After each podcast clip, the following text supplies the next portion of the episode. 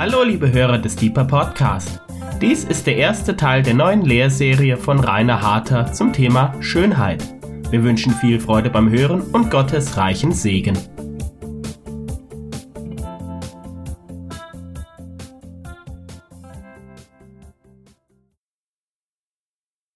Vater, ich danke dir von Herzen für das Privileg, dieses Thema aus dem Blickwinkel deines Wortes heraus anschauen zu dürfen, Stimmen aus der alten und neueren Zeit zu hören, große Philosophen, große Theologen zu hören und vor allen Dingen darauf zu blicken, was du an Schönheit uns geschenkt hast und was Schönheit mit unserem Herzen tun kann. Amen. Was ist Schönheit? Warum finden wir die eine Sache schön und die andere Sache finden wir hässlich? Warum finden wir nicht alle dasselbe schön? Und warum gibt es Dinge, die wir zuerst nicht schön finden und dann plötzlich doch? Was macht Schönheit mit unserem Inneren, mit unserem Herzen? Und ist Gott schön? Diese Fragen darf ich mit euch anschauen in den nächsten drei Wochen. Ich habe große Vorfreude. Heute Abend geht es um die Frage, was ist Schönheit überhaupt? Ich möchte mich dem Thema Schönheit gerne ganz behutsam und von außen nähern. Und zwar erst einmal uns ein bisschen die Wortherkunft anschauen. Schönheit. Gibt es diesen Begriff in der Heiligen Schrift überhaupt? Ja, natürlich gibt es in der auf Deutsch übersetzten Bibel an verschiedenen Stellen das Wort, aber wir müssen wissen, in der hebräischen Ursprache des Alten Testaments gibt es keinen einzelnen Begriff für das Wort Schönheit. Es gibt keine spezifische Wurzel oder spezifische Vokabel, um das Wort schön zu benennen. Und ich möchte euch ein paar Gedanken oder Übersetzungsmöglichkeiten geben, beziehungsweise Worte, die in unserer deutschen Bibel mit schön übersetzt werden, um den Begriff im Blick auf die folgenden zwei Teile noch transparenter zu machen.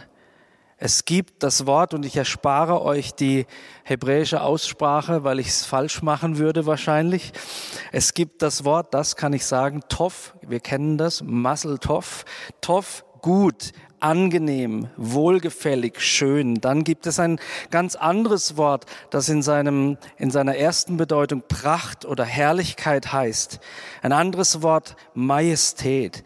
Ein viertes Wort, das wir auch kennen, Kavod, Schwere oder Herrlichkeit, wieder ein anderes, mächtig, herrlich, Herrlichkeit, Gunst, Anmut, Glanz, Schönheit oder etwas Angenehmes. All diese Worte können mit Schönheit übersetzt werden und füllen gleichzeitig den Begriff Schönheit schon einmal ein bisschen. Aber der Begriff begegnet uns auch in der Heiligen Schrift an Stellen, wo keiner der am naheliegendsten Begriffe für Schönheit vorkommt. Ich möchte euch ein Beispiel ähm, vorlesen, das ich gefunden habe und ganz nett finde.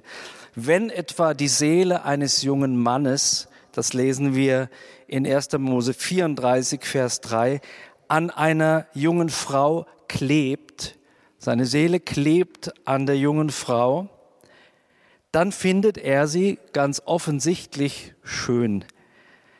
Also die ist nicht voller Honig, sondern er wird von ihrer Schönheit angezogen. Oder wenn ein Mann, diese Stelle ist aus Richter vierzehn, Vers eins bis drei und sieben, wenn ein Mann, in dem Fall Simson, den ihr wahrscheinlich nicht persönlich, aber von dem ihr wisst, ein Mann seinen Eltern sagt, eine Frau, die er eben gesehen hat, die sei richtig in seinen Augen. Er meint damit, diese Frau möchte ich haben.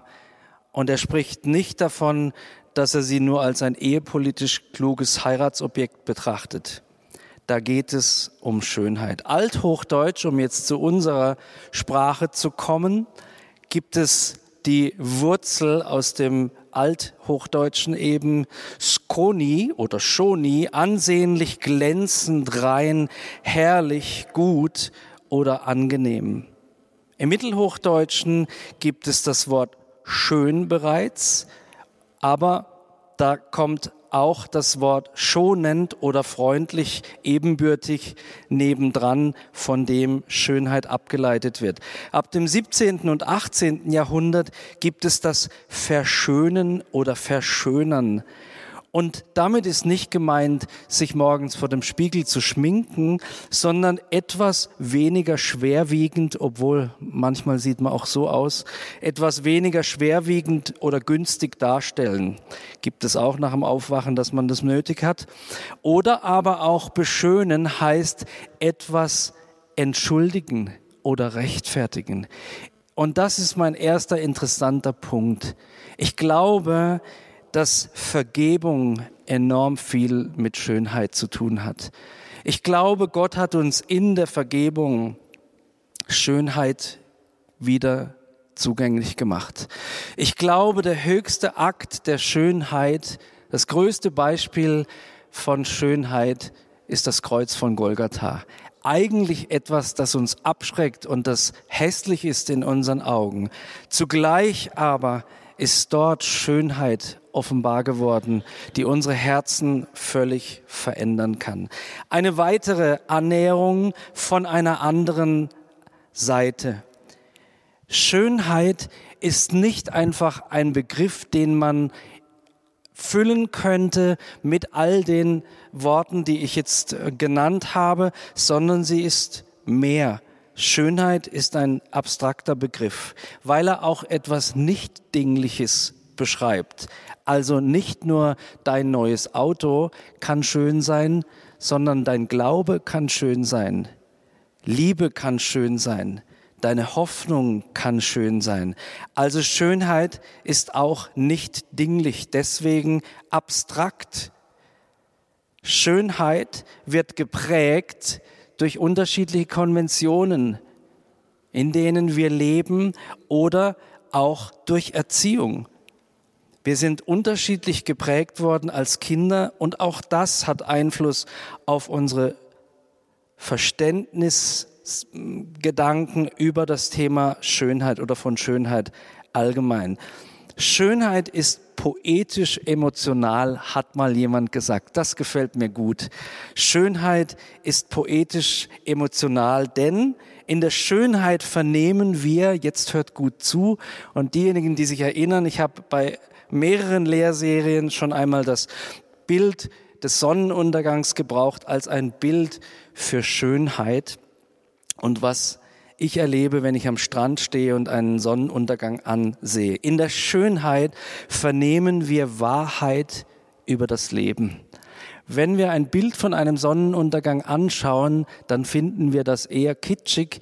Aber wenn wir am Strand stehen und die Sonne geht unter, ich habe noch niemanden erlebt, der gesagt hat, habe ich schon so oft gesehen, boring. Sondern jeder wird still und wartet auf den Moment, wenn die Sonne hinter dem Horizont des Meeres verschwindet. Und wir nehmen etwas von der Ewigkeit wahr. Wir stehen da und es passiert was, es wirkt etwas auf uns ein und zwar nicht nur das orangefarbene Licht, sondern Schönheit, verbunden mit einer Ahnung, dass Schönheit ewig ist und dass das Ewige schön ist. Wir vernehmen Wahrheit über das Leben, erfahren diese aber nicht wissenschaftlich als Erklärung, sondern poetisch als Gefühl. Unsere Sinne sagen uns, das ist etwas Besonderes, was wir erleben, auch wenn es wir, wenn wir es nicht wissenschaftlich erklären können. Da liegt die Frage nahe, liegt denn Schönheit nur im Auge des Betrachters? Oder gibt es das objektiv Schöne wirklich? Finden alle Menschen Sonnenuntergänge schön? Schönheit ist abstrakt. Schönheit ist aber auch, nächster Punkt, Gegenstand der Philosophie. Es gibt kaum ein anderes Thema, über das sich die Philosophen Gedanken gemacht haben seit der Antike, als das Thema Schönheit. Was ist dieses faszinierende Ding, möchte ich fast sagen, namens Schönheit? Das Staunen über Schönheit gehört seit der Antike zu den wichtigsten Themen der Philosophie. Es gab sogar eine, oder gibt immer noch, aber ihre Hochzeit ist vorbei, es gab sogar eine eigene Disziplin der Philosophie, nämlich die Ästhetik. Man beschäftigte sich dort vor allem mit der Lehre von der Schönheit, von Gesetzmäßigkeiten und der Harmonie in Natur und Kunst. Ah, wir kommen zu einem weiteren Punkt. Ich habe vorhin gesagt, Schönheit wirkt poetisch emotional auf uns. Aber Schönheit, so die großen Philosophen, die sich damit beschäftigt haben, kann man, Fragezeichen, auch an einer Gesetzmäßigkeit oder an Harmonie festmachen. Schönheit messbar, Fragezeichen. Schönheit in der Philosophie wird beschrieben, ich werde zu den Stimmen der Philosophen später kommen, als Vollkommenheit. Schönheit ist Vollkommenheit, behaupten sie. Das glaube ich auch. Schönheit ist Reinheit. Das Schöne gehört zu den großen Leitideen des menschlichen Geistes. Es gibt die großen drei, das ist das Schöne, das Wahre und das Gute. Nachdem der Mensch seit Urzeiten strebt, nach dem Schönen, nach dem Wahren, nach dem Guten. Jacques Maritain, ein französischer Philosoph aus dem zwanzigsten Jahrhundert, beschreibt Schönheit wie folgt. Er sagt, Schönheit erfordert drei Dinge. Erstens, Integrität oder Perfektion. Integrität oder Perfektion. Zweitens, Proportion oder Harmonie. Drittens, und hier kommt unser poetisch-emotionaler Gedanke wieder zum Tragen, Klarheit oder eine Strahlkraft. Wenn ich vor diesem Objekt oder Subjekt oder was auch immer, das ich als schön empfinde, stehe, es höre, es aufnehme, es beobachte, dann strahlt es mich an, wie das Bild vom Sonnenuntergang. Schönheit ist aber nicht nur ein Gegenstand der Philosophie, sondern erstaunlicherweise sogar der Mathematik. Schönheit in der Mathematik steht für eine Aussage, die wahr ist. Also, ich möchte euch ein Beispiel geben. Wenn eine Theorie oder eine Aussage als wahr beschrieben wird, wird sie in der Mathematik auch als schön beschrieben. Das berühmteste Beispiel ist wahrscheinlich der goldene Schnitt, den viele von euch kennen.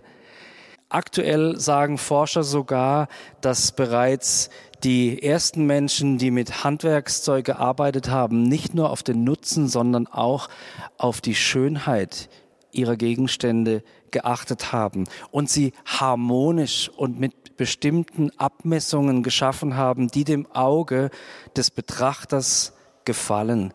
Denkt an die Schneid- oder Schlagkeile beispielsweise. Der goldene Schnitt in der Malerei, in der Architektur, in der Fotografie kennen wir ihn. Wir versuchen, diejenigen, die ihn kennen, unsere Fotos immer so zu schießen, dass sie dem Prinzip des goldenen Schnitts entsprechen. Aber erstaunlicherweise finden wir den goldenen Schnitt auch in der Informatik, in der Akustik und in der Biologie. Ich möchte euch ein bisschen ein Beispiel davon geben. Der goldene Schnitt ist das Teilungsverhältnis einer Strecke, bei dem das Verhältnis des Ganzen zu seinem größeren Teil dem Verhältnis des größeren zum kleineren Teil gleich ist. In der Kunst wurde der goldene Schnitt auch als göttliche Proportion bezeichnet.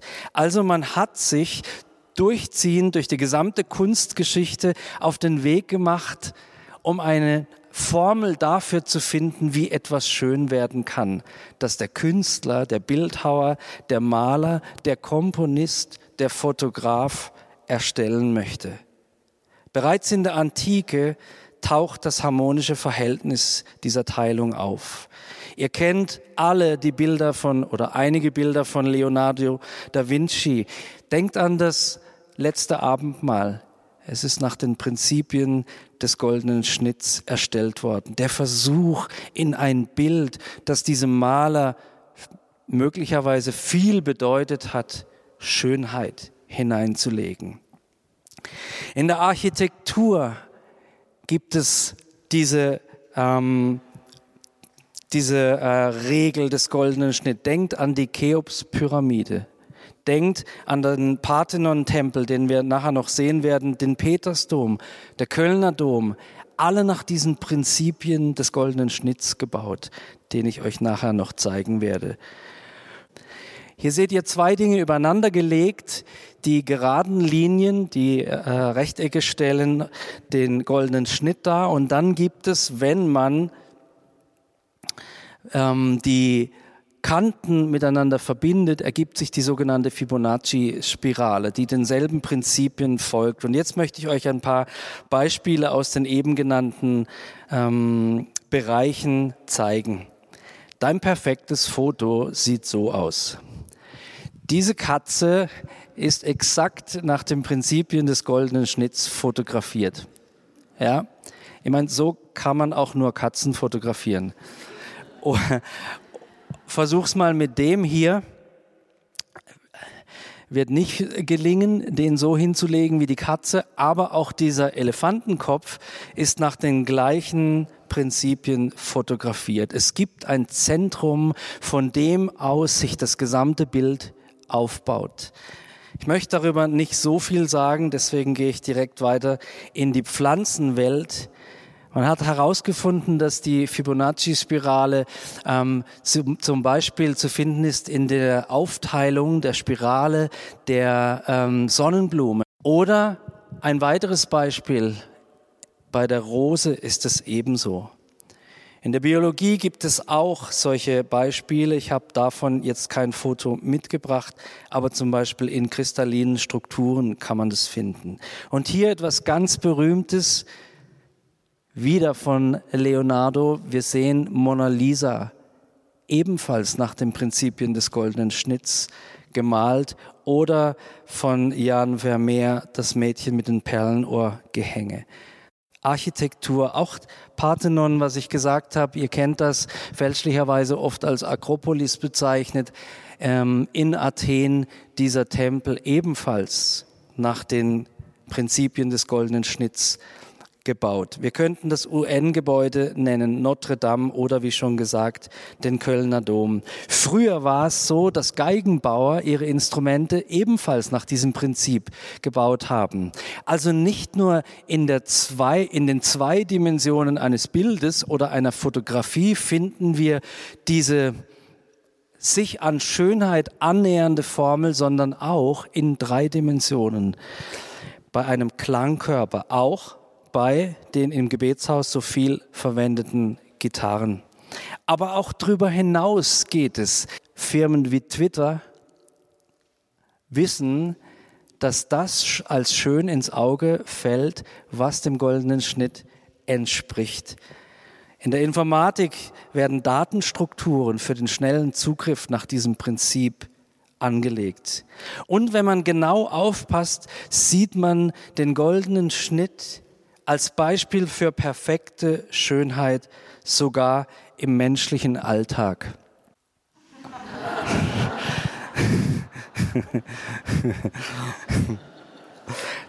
Zurück zu unserem Thema, zurück zu unserem Thema Schönheit. Ich möchte gerne eine erste Zusammenfassung wagen. Schönheit ist dem Vollkommenen nahe. Schönheit ist positiv und angenehm. Es gibt nicht so viele Menschen, die ich kenne, die vor dem Schönen weglaufen. Schönheit ist Sehnsucht erweckend. Und nun zuletzt zu den versprochenen ersten Stimmen, von denen wir an allen drei Abenden unterschiedliche hören werden. Was haben die großen Philosophen Ich kann nur einige nennen. Was haben die großen Philosophen über Schönheit gesagt? Ich fange an mit Johann Karl Loth, genannt Carlotto, aus dem siebzehnten Jahrhundert, ein deutscher Maler des Barock, der sich Gedanken gemacht hat über Schönheit. Und hier steht, Schönheit ist die Summe der Teile, bei deren Anordnung die Notwendigkeit entfällt, etwas hinzuzufügen, zu entfernen oder zu ändern.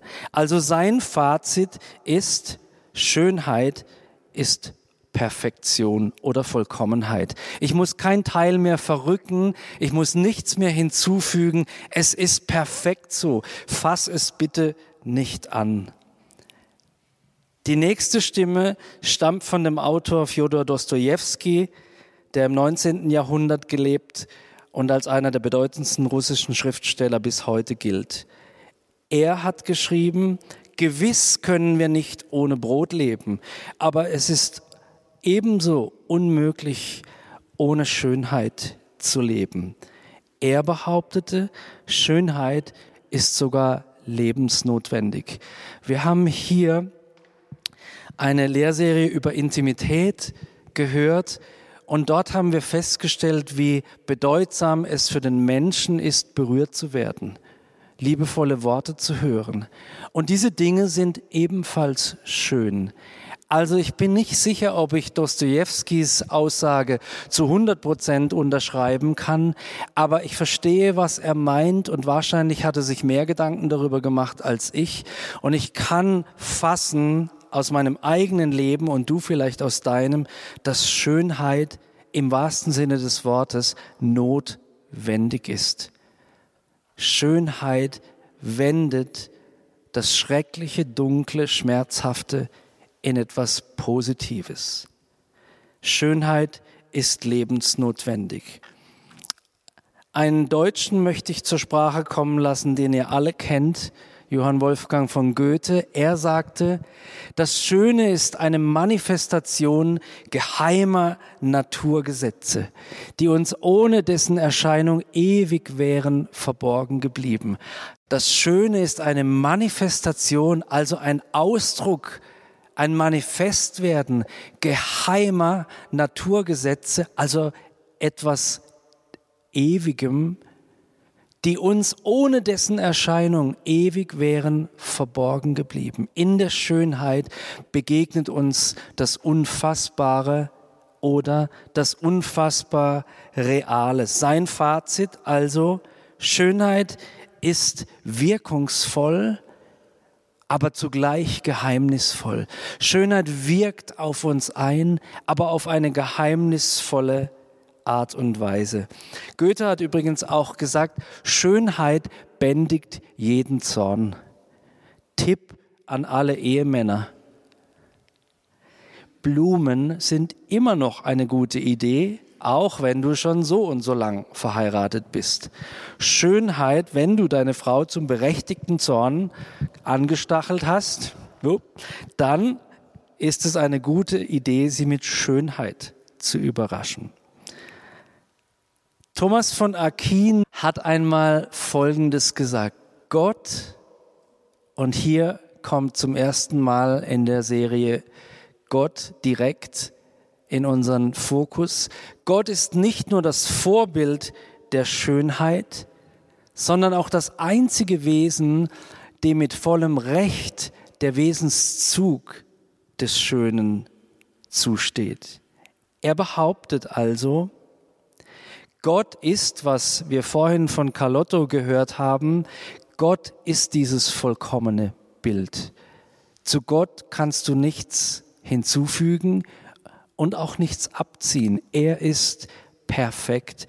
Er ist vollkommen. Deswegen, sagt er, lautet die Conditio sine qua non der Schönheit, Ähnlichkeit mit Gott. Also seine Bedingung, ohne die es nicht geht, so übersetzt aus dem Lateinischen, ist Gott, ist Schönheit und Schönheit in uns ist Ähnlichkeit mit Gott. Schönheit um uns ist Gottes Ähnlichkeit. Er behauptet also, im Schönen begegnet uns eine Ahnung dessen, wer Gott ist und wie er sich uns als Schöp- Teil der Schöpfung und die Schöpfung selbst gedacht hat.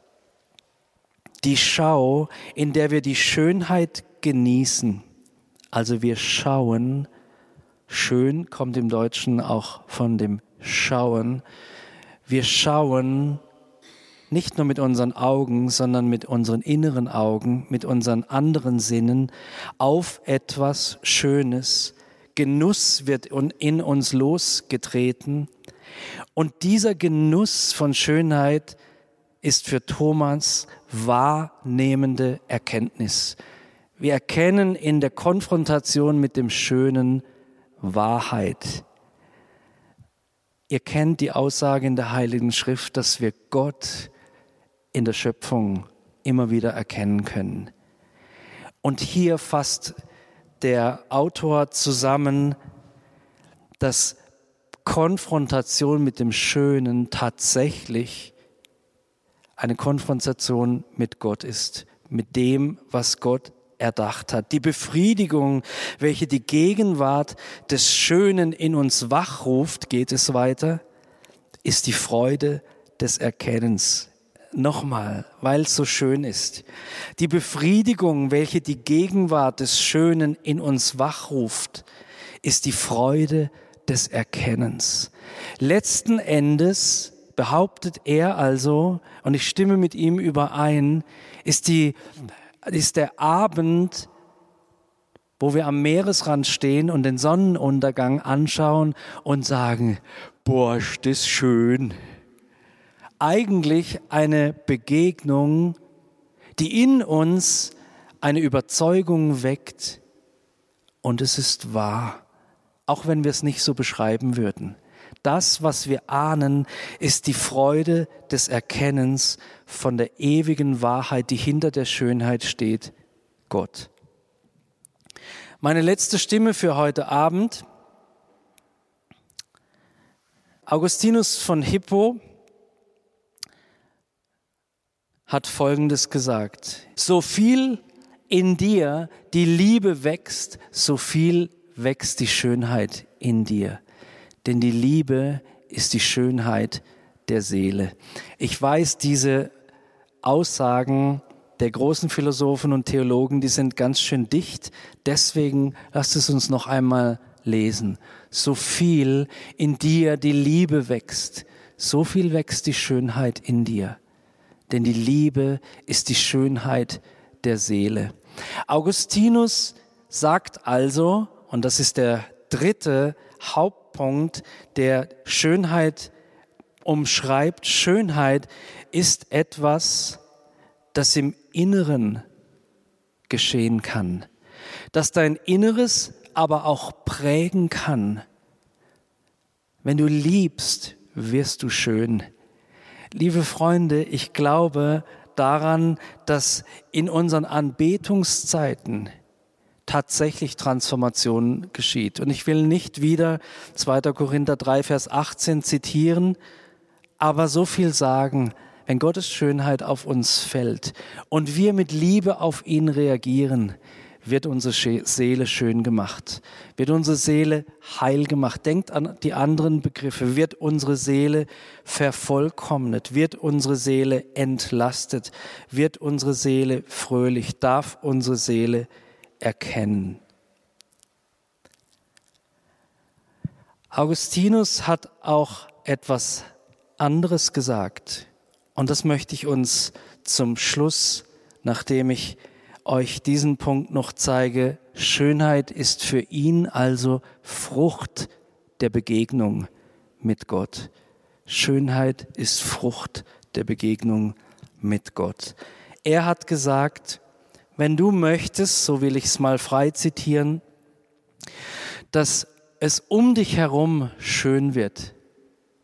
Wenn du möchtest, dass um dich herum Schönheit kreiert wird, dann muss in dir brennen, Zitat, was du in anderen entzünden willst. Du musst von Schönheit geprägt sein. Die Frucht, die entsteht, kannst du anderen geben um andere mit Schönheit zu beschenken.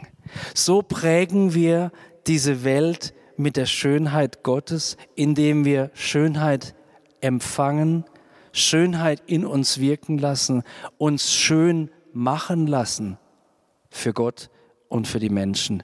Und da geht es um weit mehr, das habe ich versucht ein wenig zu zeigen, als um Äußerlichkeiten.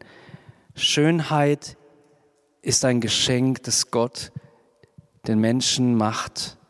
Schönheit ist der Motivationsgrund, Gott zu lieben. Denn der Mensch, und dazu kommen wir nächstes Mal, sehnt sich nach kaum etwas mehr als nach der Vollkommenheit der Schönheit.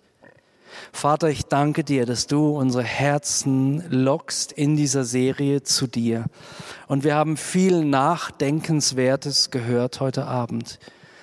Und ich bete darum am Ende dieses Vortrags, dass du alle, die ihn hören, hineinziehst in die Schönheit der Wahrheit, dass du der Lebendige bist. In Jesu Namen. Amen.